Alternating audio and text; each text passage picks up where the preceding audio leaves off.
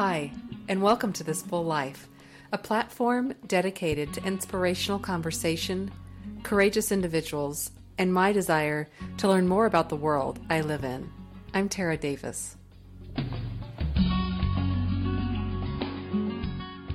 I'm so excited to bring you my guest, Revital Shiri Horowitz. And she and I have talked uh, previously before this interview to just kind of connect. And I got off of that conversation. I was immediately enthralled with her life story.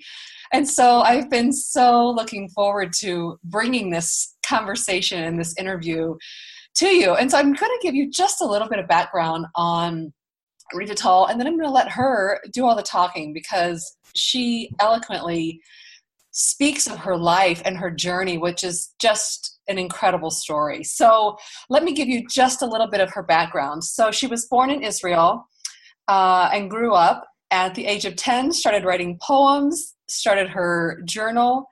She served in the Israeli Defense Force, um, studied in Tel Aviv, and earned her bachelor's degree in Hebrew at the university uh, let's see, after graduating, spent years in London with her husband, returned to Israel, studied for a master's in geography and teaching, moved to Seattle, moved back to Israel. While in Israel, studied for a second master's in Hebrew literature at Tel Aviv University, and began writing her first book, Daughters of Iraq. Moved after three and a half years, moved back to the US for the second time, where she had her fourth son, wrote her second book, Hope to See You Soon, returned with her family twice more to Israel, and is now in the United States.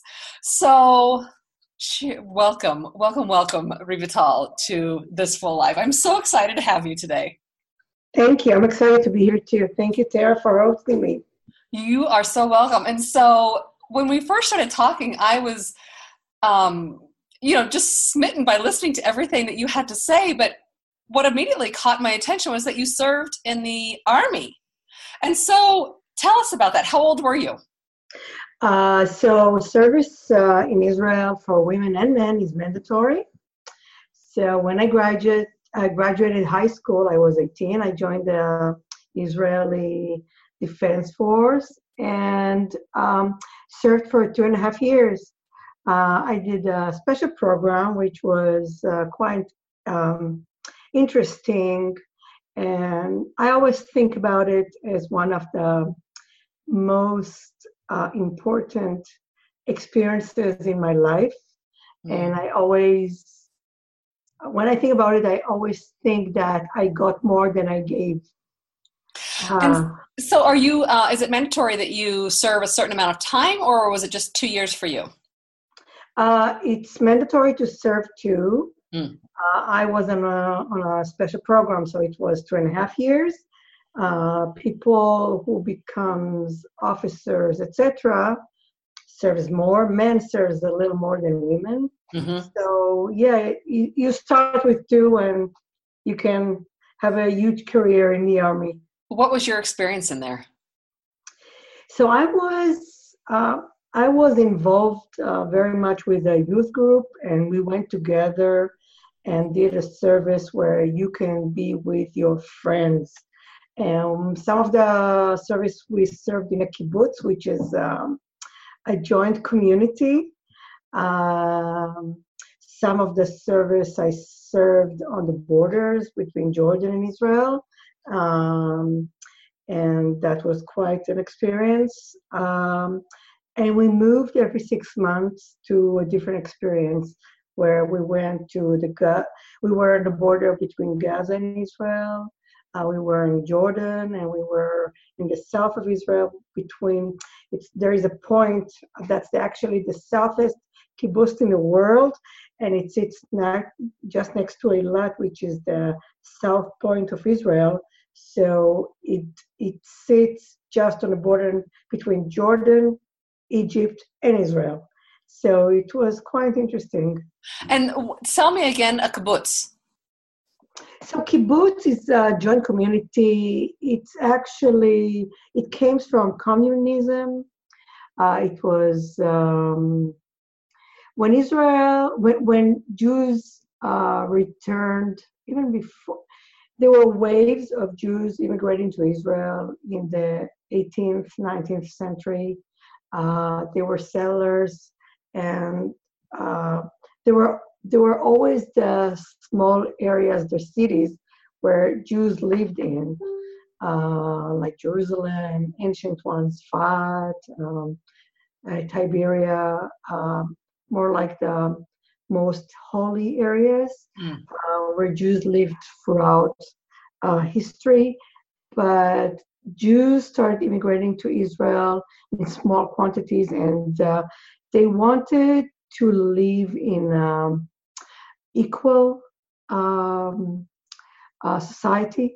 Mm. So men and women uh, established um, new uh, places called kibbutz, and where men and women worked side by side and had kids and raised them there. Um, and even today, you can find lots of kibbutzim around uh, Israel, but it has changed uh, during uh, 150 years. Mm. It's been there. Yeah. And you know what? When you and I um, spoke as well the first time, you shared a lot about your childhood, which I don't want to skip over because that's such a big piece of your writing um, and your your three books and your upcoming fourth book. And you told me that you still have PTSD. So give us a snapshot. Give us some of your um, childhood, your experiences growing up in Israel. So I think I always say that everybody who were raised in Israel has uh, PTSD because every few years uh, there is a war. When I was two, it was Six Days War. When I was eight, it was um, uh, 73 war, 1973 war. Um, and I remember as an eight year old that all outdoors lights were colored in blue. So the enemy, if they come with airplanes, they won't see that there is um, there are people actually living in the area. When if they want to bomb, they won't see it. I remember lots of sirens. Um, it's it's all over, and then you know um, after that it was Lebanon wars, two of them, and it's throughout the history of Israel that Israel has struggled uh, just to keep uh, existing and keep uh, uh its citizens safe and and then you know suicide bombers, um, bombing buses. I remember when I had young kids, I was always nervous, even sitting in my car with my kids next to buses. I didn't even want to ride buses. Um, even today, going to crowded places, I get a little nervous. Mm. Um, so um, I can only talk for myself, speak for myself, but I believe that all of us have uh, PTSD. Yeah. Of some sort, right? Yeah. Mm. yeah. And so, as a child and during these different wars, where were you? Like, literally, where were you when these bombings were going on? Were you in your home? Did you have shelters? Yeah, we had shelters. Of course, we had shelters. So, yes, we went to shelters. When there was bombing, we went to shelters, definitely. Mm. I remember the shelter, the shelter when I was eight. I remember such a stinky one. and how long but were it was there? fun for us as kids because everybody went downstairs to the shelter and we spent the night there. It was fun. But you know, as an adult, you look at it, it's so not so much. Yeah, it's sad. Yeah, I'm sure as a child, it could have been looked at as an adventure. Yeah, exactly. Hmm. And how long would you be there? It's probably I remember I don't know, a few hours, and then you can go back home. Mm-hmm. Yeah. Wow. And so, so you joined the military. Yeah. After the military, what? Okay, so after the military, I went. I went back to school. I went to Tel Aviv University, and indeed, uh, I double majored in uh, Hebrew literature and geography. I loved school so much. Uh, really enjoyed it. and then my husband and me met and we spent a year in London. That was quite um, a year for me because I remember how shocked I was that people speak about the weather, people speak about what they did last weekend and what they're going to do next weekend. Because in Israel, everybody were speaking all the time about what's going on um, around the borders, what's going on inside Israel, what's going on. I mean, just you know, existing. And mm. in, in the beginning, I remember I thought, oh my God, conversations here are so shallow. And then I caught myself thinking, oh, we are the people who are living the life we should not live. I mean, we should speak about the weather and we should speak about having fun and not be bothered with everything around us uh, that happens on everyday life. Mm. So life in Israel is always stressful. Israel is beautiful. It's fantastic.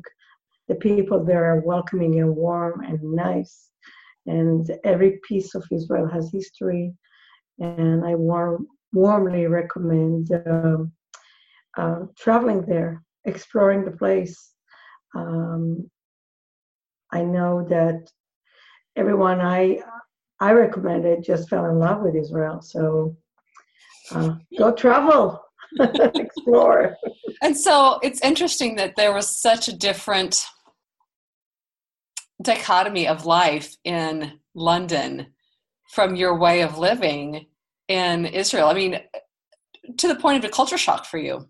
Definitely a culture shock. Mm-hmm. It was uh, it was a year that really put me in perspective of how people live in other areas. Of course, not traveled areas. Yeah. Um, it was it was interesting, and I really enjoyed it very very much. I could focus on myself. I could focus on my husband. I could focus on our daily life and routines, and it was nice. It was really nice. No stress. No stress, which is what I was just going to say. It's so interesting because um, you know, my husband has served in many wars and he could relate to you. And I'm thinking in my own mind, I say this humbly, but I've lived such that a privileged life in that I have not experienced what you have experienced in that um, that horror and that fear for my life. Like I I don't have that experience, and so I'm listening to you I cannot relate. I can completely empathize, but I cannot relate to having that childhood, a childhood like that, um, where I was in fear of if I was going to live or not. Right. I think for me, it was even harder when I became a mother, mm. um, protecting my kids. Uh, it was really hard for me. Um, my responsibility was first for their lives, then for mine. So I had to think. I remember at one point I had to think when we went back to Israel and lived there for three and a half years. I had to think what Israel is was the greatest value of my life. That place, and I remember that I I rethought it. What's more important, my kids' lives or the country I love? Mm. So I, I, don't think anyone should go and have to choose.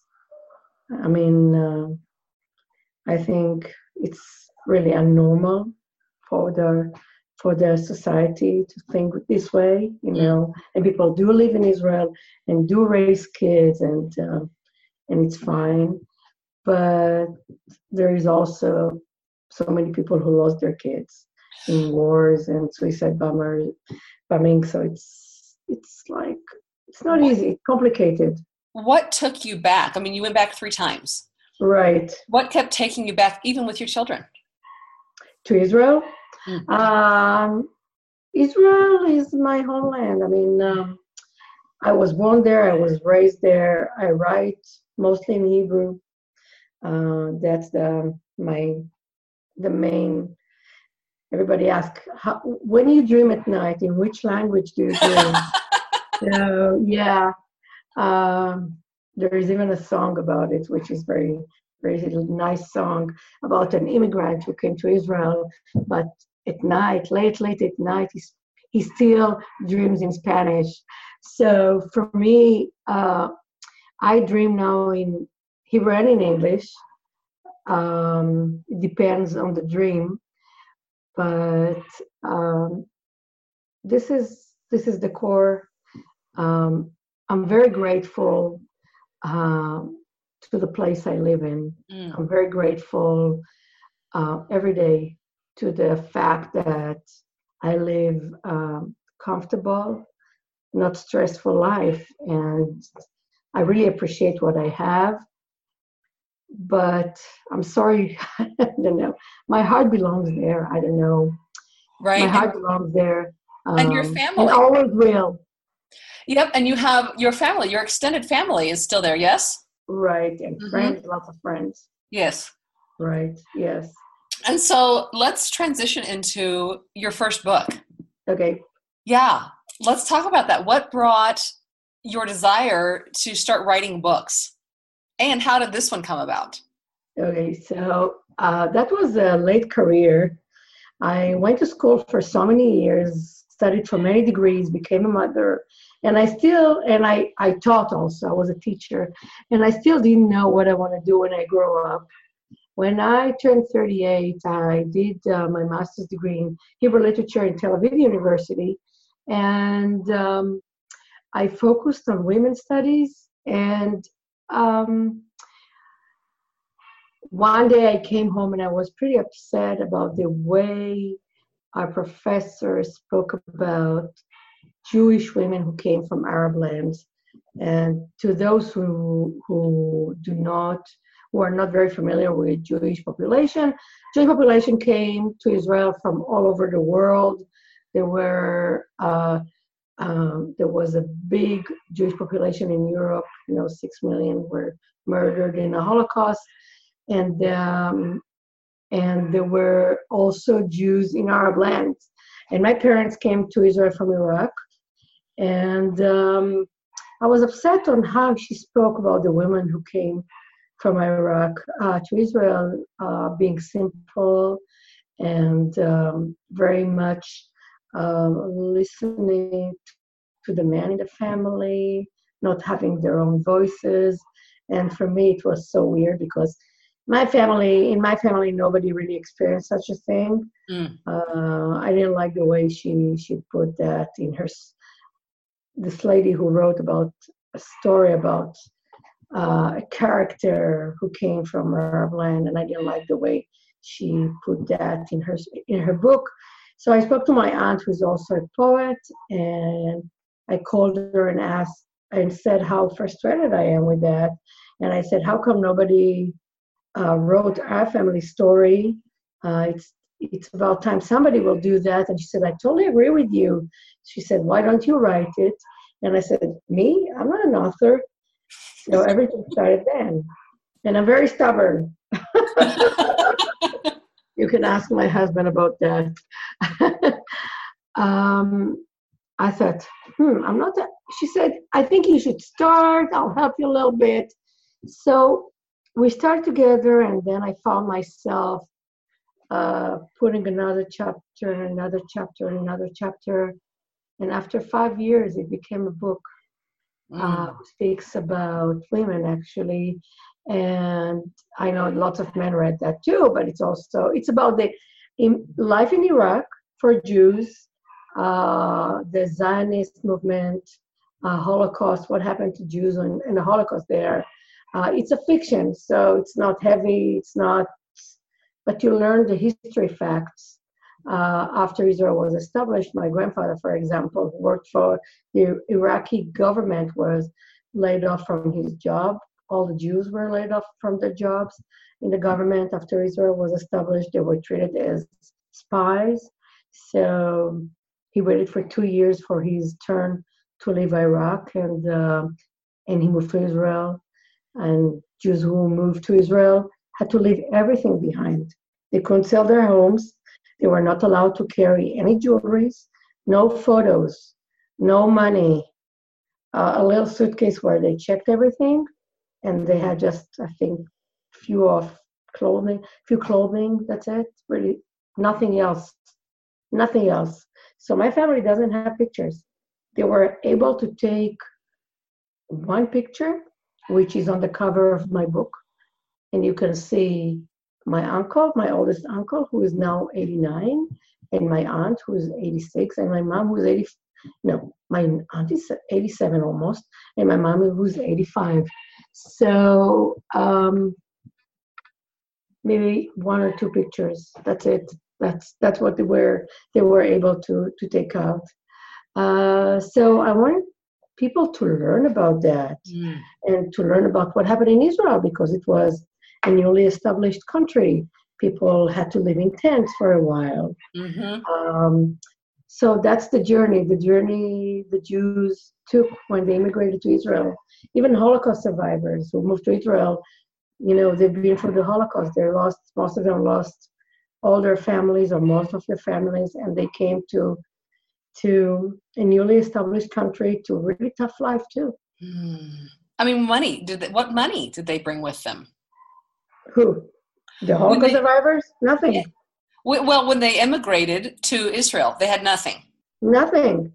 Nothing. So Israel was established, and uh, the economy started building. And I know there were lots of donations from Jews around the world, from America, for I think the most, mm-hmm. uh, who helped establish Israel and support Israel. And they are still donating to Israel lots of money.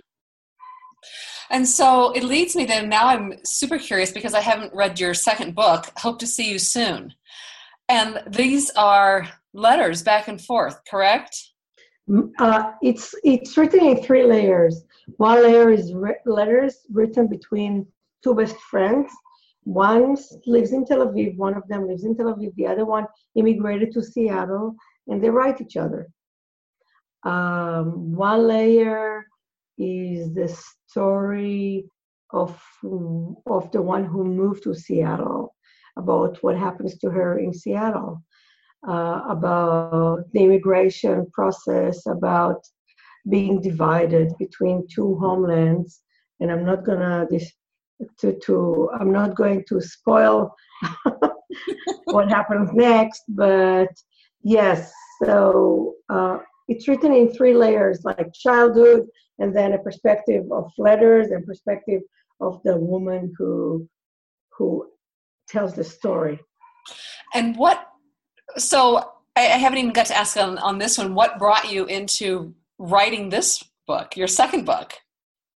Uh, my second book is, was written because I always felt like immigrants are divided. Mm. Uh, and I I did not see many books uh, addressing that issue of being divided. I mean, even when you move to a new place and you like your life and you appreciate where you live, you still have something in your heart to the place you were born in. And um, and uh, for example, in the Israeli community, if somebody goes back to Israel for a visit, everybody envies them. Oh, I wish I could go there now. Oh, you're gonna do, you're gonna eat all the great foods. Restaurants are awesome in Israel. You're gonna go to the beach. Beaches are fantastic. Uh, you're gonna see your family. You're gonna see your friends. And people who lives in Israel always, I had the feeling that they envy all the people who lives abroad. Oh, you live in America. You must be rich. having the best life ever, easy life, no army service, you don't need to I don't know. It's easier, easier life. So we envy you. So I wanted to balance it a little bit and show that actually, you know what? It's not 100% anywhere. And what we really need to focus in life is just being happy and appreciating what we have. It doesn't matter where we live. Mm. I agree with you. And it's so interesting that we always think the grass is greener on someone else's yard, right? That's exactly what that's exactly how I put it. the grass is greener on the other side. Yeah. And so and amongst writing these books, so you kept you continued to move back and forth. Yeah. And you've got four boys now. I do. And so you now have a third book. Yes, that's my new book. And this is the one who actually has my soul and heart in. Mm, and about it. And okay, so about six years ago, my mom came for a visit, and that visit was so hard for me. Um, it was mirroring uh, things I've seen throughout my life, but I didn't really understand. Um, I saw a behavior that was very extremely painful for me. And um, after she left, um, my husband encouraged me to go and see a psychologist. And when I just sat on her sofa, speaking for 10 minutes, she said, Oh, you're a daughter of a narcissistic mother. Here, take a few books, go read about it. And that opened a Pandora box. Mm. Um, and also, I owe, I'm very grateful to her um, because to her, the psychiatrist, or your mother, the, the psychologist, and no, and actually later, very I read Karyl McBride's book, "Will I Ever Be Good Enough?" and I went to two workshops with her. She specialized in daughters of narcissistic mothers, and I always say to her um, how she saved my life. I always thank her because she did. I mean, it's not that I would have killed myself, it's just that the quality of life for me is way better than it used to be before. I understand things. So let's talk about a narcissistic mother. What is narcissism? What's that personality? What does that look like? So, narcissism, the main uh, issue for narcissism is that they do not see anyone but themselves so if you are a daughter of a narcissistic, you're like their hand. Um, there are no boundaries. There is no empathy. Zero empathy. Um, they focus on themselves. Uh, it, everything has to do with them. Mm. If they're not in the center, they will do everything in their power to become the center it doesn't matter in which expense i mean what what price other people will have to pay and i think from um, reading if i remember correctly um, that attention that, that that desire and that need to be the center of attention it can even be negative attention it doesn't have definitely. to be attention definitely yes it doesn't have it doesn't matter what kind of uh, of attention uh, as long as the as it is attention Mm-hmm. So it can be negative, it can be positive, it doesn't matter. They're very manipulative, very manipulative. They will turn people against each other mm. just to become in the center. It's a borderline illness. It's a mental illness. Mm-hmm. And so, how did this affect you growing up? So, when let me ask you this: so when you went to the therapist and you had the realization that my mother was a narcissist, and so growing up, I mean, it almost as if uh, I can imagine that someone, you know, lifted up a blind and you could then see your childhood for what it was. And so, how was that affecting you throughout your childhood? I went, uh, it took me a year and a half. I went back in my memory, in my head, and I reread my life. Mm. Um, I looked at memories I had, I looked at things I was told I look at things. I was told about myself. I was I I I looked again about at things that were told about my siblings to me from her, uh, and about everything else in my life. Um, in that process, not only first it, in the beginning of the process, you understand.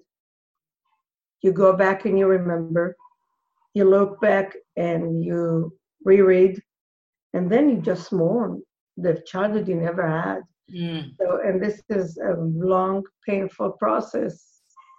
I was never really a child that was loved because my mom didn't really know what love is. Mm. So, even thinking that um, I didn't have real love in my life, I, like I went through why wasn't I deserving love? Is it me? Mm. Um, I know it's not. I know it's not me. I knew I know for sure I deserve to be loved. But it took some time and a process to understand that because I think there is a huge gap between the brain and the heart. It takes time to close all the gaps. And there were really huge gaps that had to be closed. Right. And so as you are going through therapy and realizing all of this and almost reliving your childhood again and consoling that little girl, what then sparked in you to write your latest book? Okay, so I started writing the book for myself. Mm-hmm. Uh, just when you put words, okay, I think I need to explain something. One of the things that is very problematic in a narcissistic environment is that the parent, the people who are narcissistic, they shake your ground. If they shake your ground, they can control you. If you, they say that it's your imagination, like if I go to the post office with my mom and she lies the clerk there, the person there, and and I ask her, and he he gives her what she wanted. Okay, we get out of the post office. I say to my mom, Mom, why did you have to lie? You would have gotten it anyway she would say, It's just your imagination. I didn't lie. Okay? A, a little girl thinks when she hears so many times that everything is her imagination, uh, she thinks that what she sees is actually not, not true. true. Uh, what she feels is not true. If she feels hurt, um, it's not true. She's not hurt. She's not really hurt. Mm-hmm. When she's mad, she's not really mad. Every single feeling and every single thing gets shut off. So you're numbing your feelings, mm-hmm. you're numbing your emotions, okay? And you're not listening to yourself. Like I can, you know, I don't know, flip. You know, I had still today, I'm sorry to tell, like I can bump into a table and say, ouch, and forget about it. And it's still painful, right. but I don't even feel the pain mm. because, you know, it's been shut off. I, I, I taught myself to shut off even pain, physical and emotional. Okay. And then I see the bruising and I say, oh, I did have, it was painful indeed.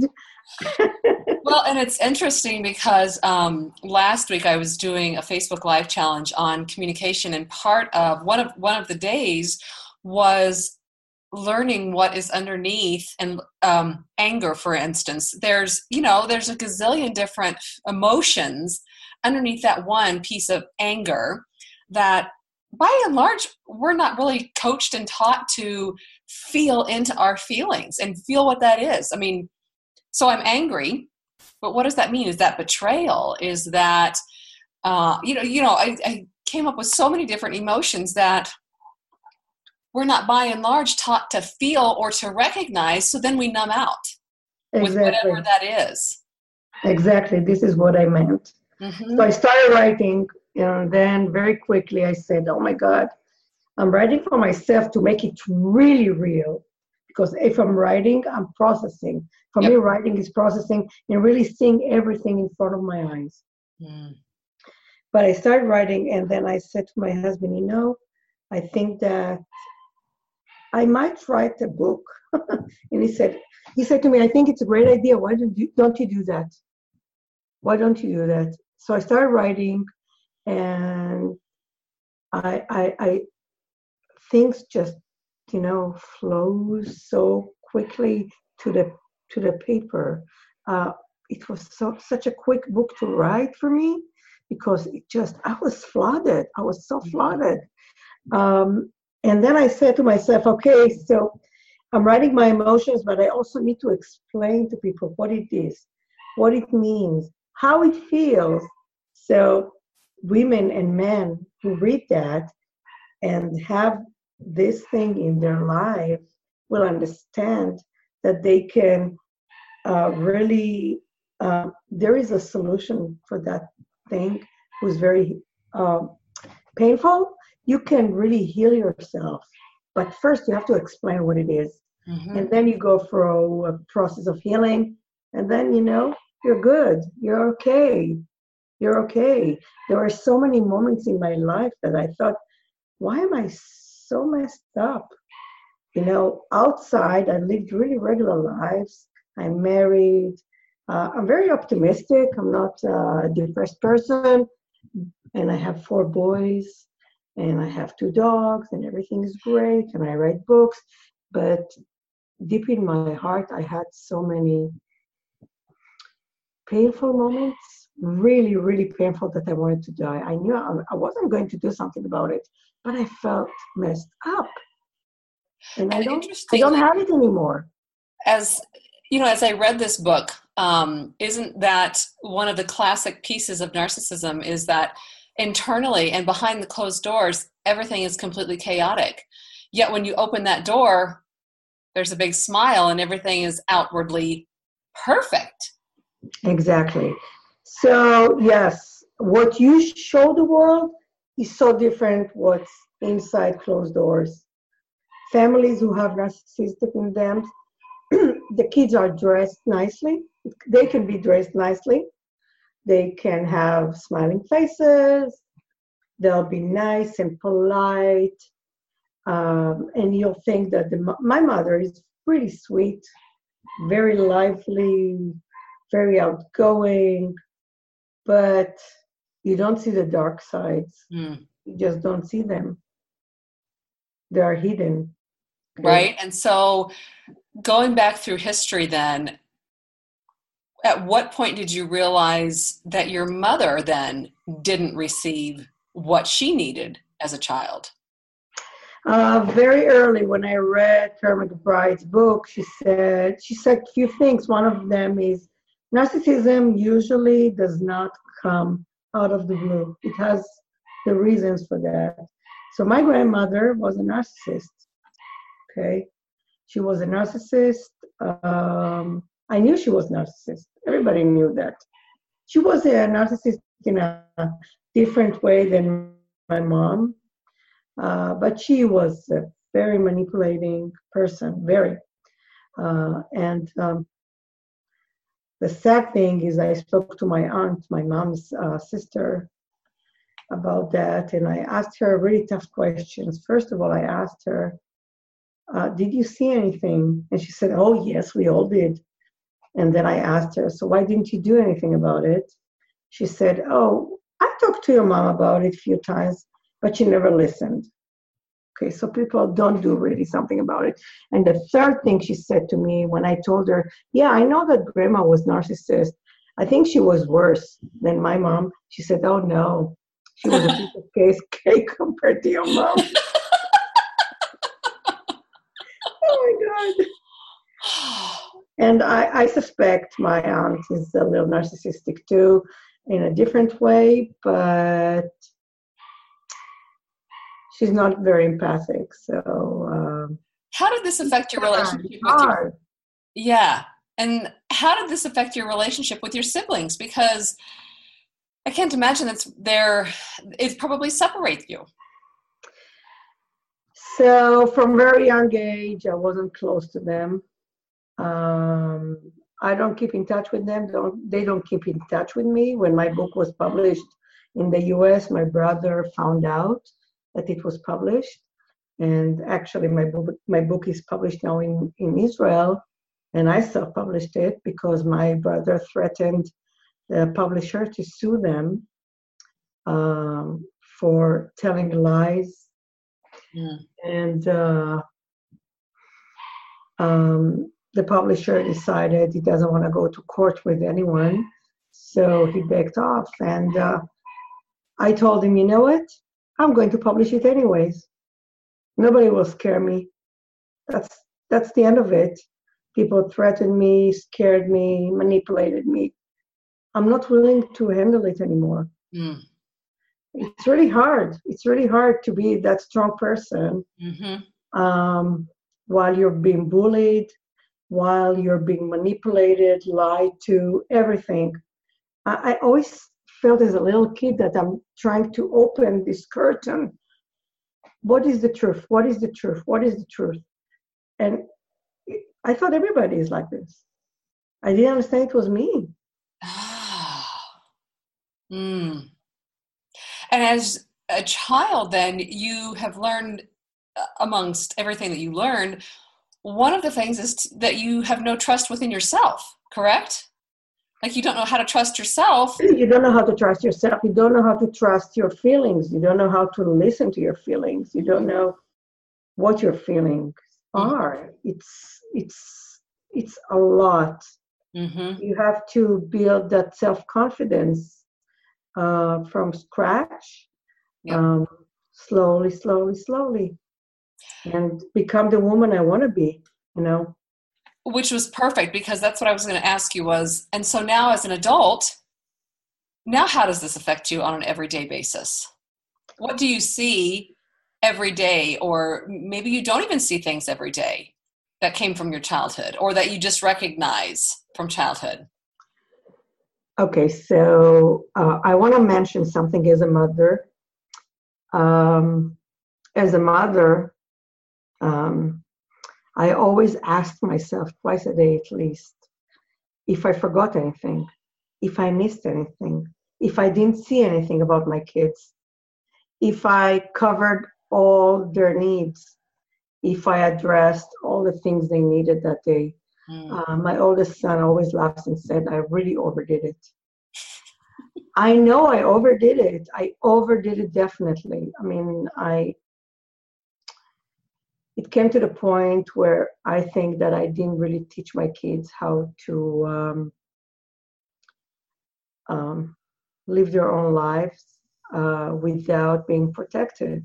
Mm. It's not healthy for adult kids. It's not healthy. They need to start from zero and find their way. And we're still, you know, supporting, backing, helping. And I sometimes tell my husband, you know what? we should back off a little bit and let them figure it out. And sometimes he tells me that. Uh, so it's your own pendulum that you're still learning with. I am definitely. And I know I, I did lots of mistakes and I know I still do mistakes um, every single day. Um, where, and I can, people say to me, How do you know you're different than your mom? Mm. Are you narcissistic? in interviews, people ask me that, and uh, I had to take a second and think about it and tell them.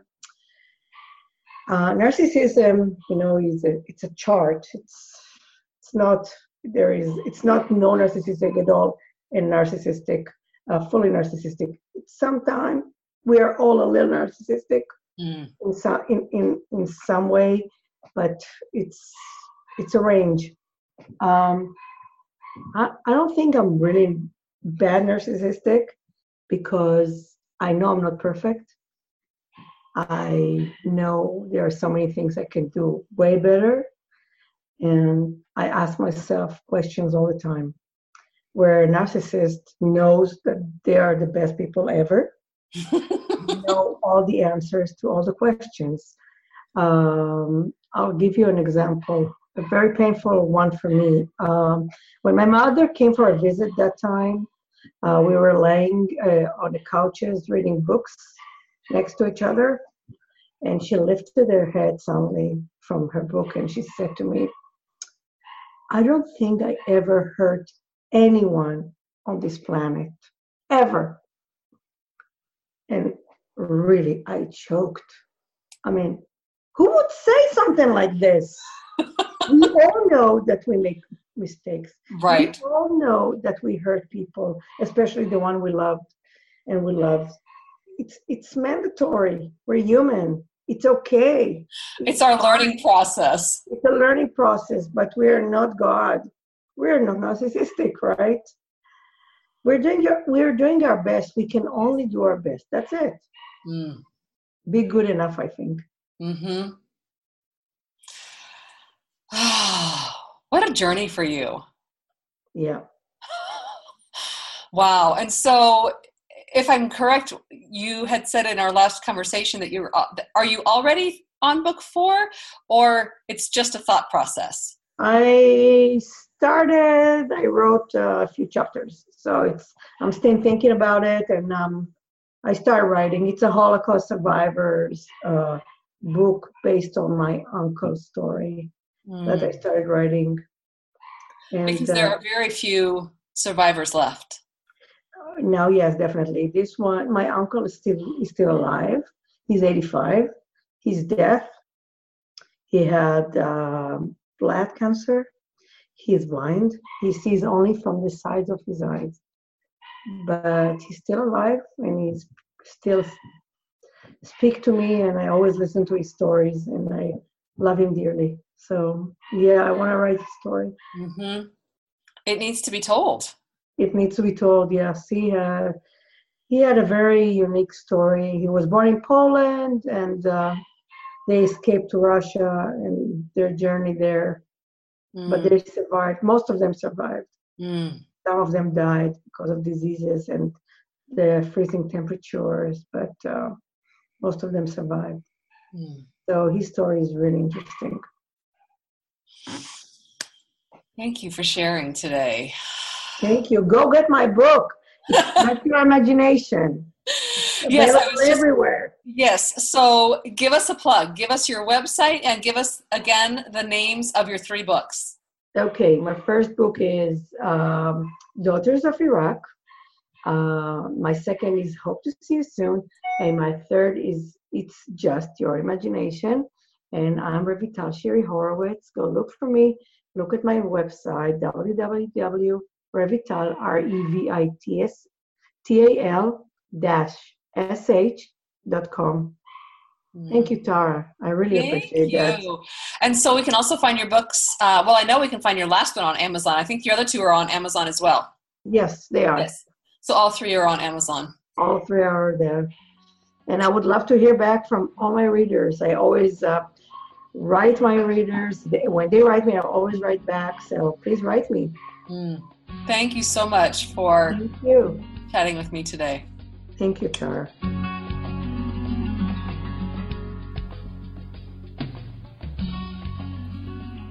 Thanks so much for listening, and thanks to my producer, Margaret Spencer. You can learn more at taradavis.me. Catch this podcast on iTunes, Stitcher, and SoundCloud. Any information we talked about today will be in our show notes. And while you're listening, be sure to click on the subscribe button so you'll always have the latest episode ready to go. I'll see you right here next week.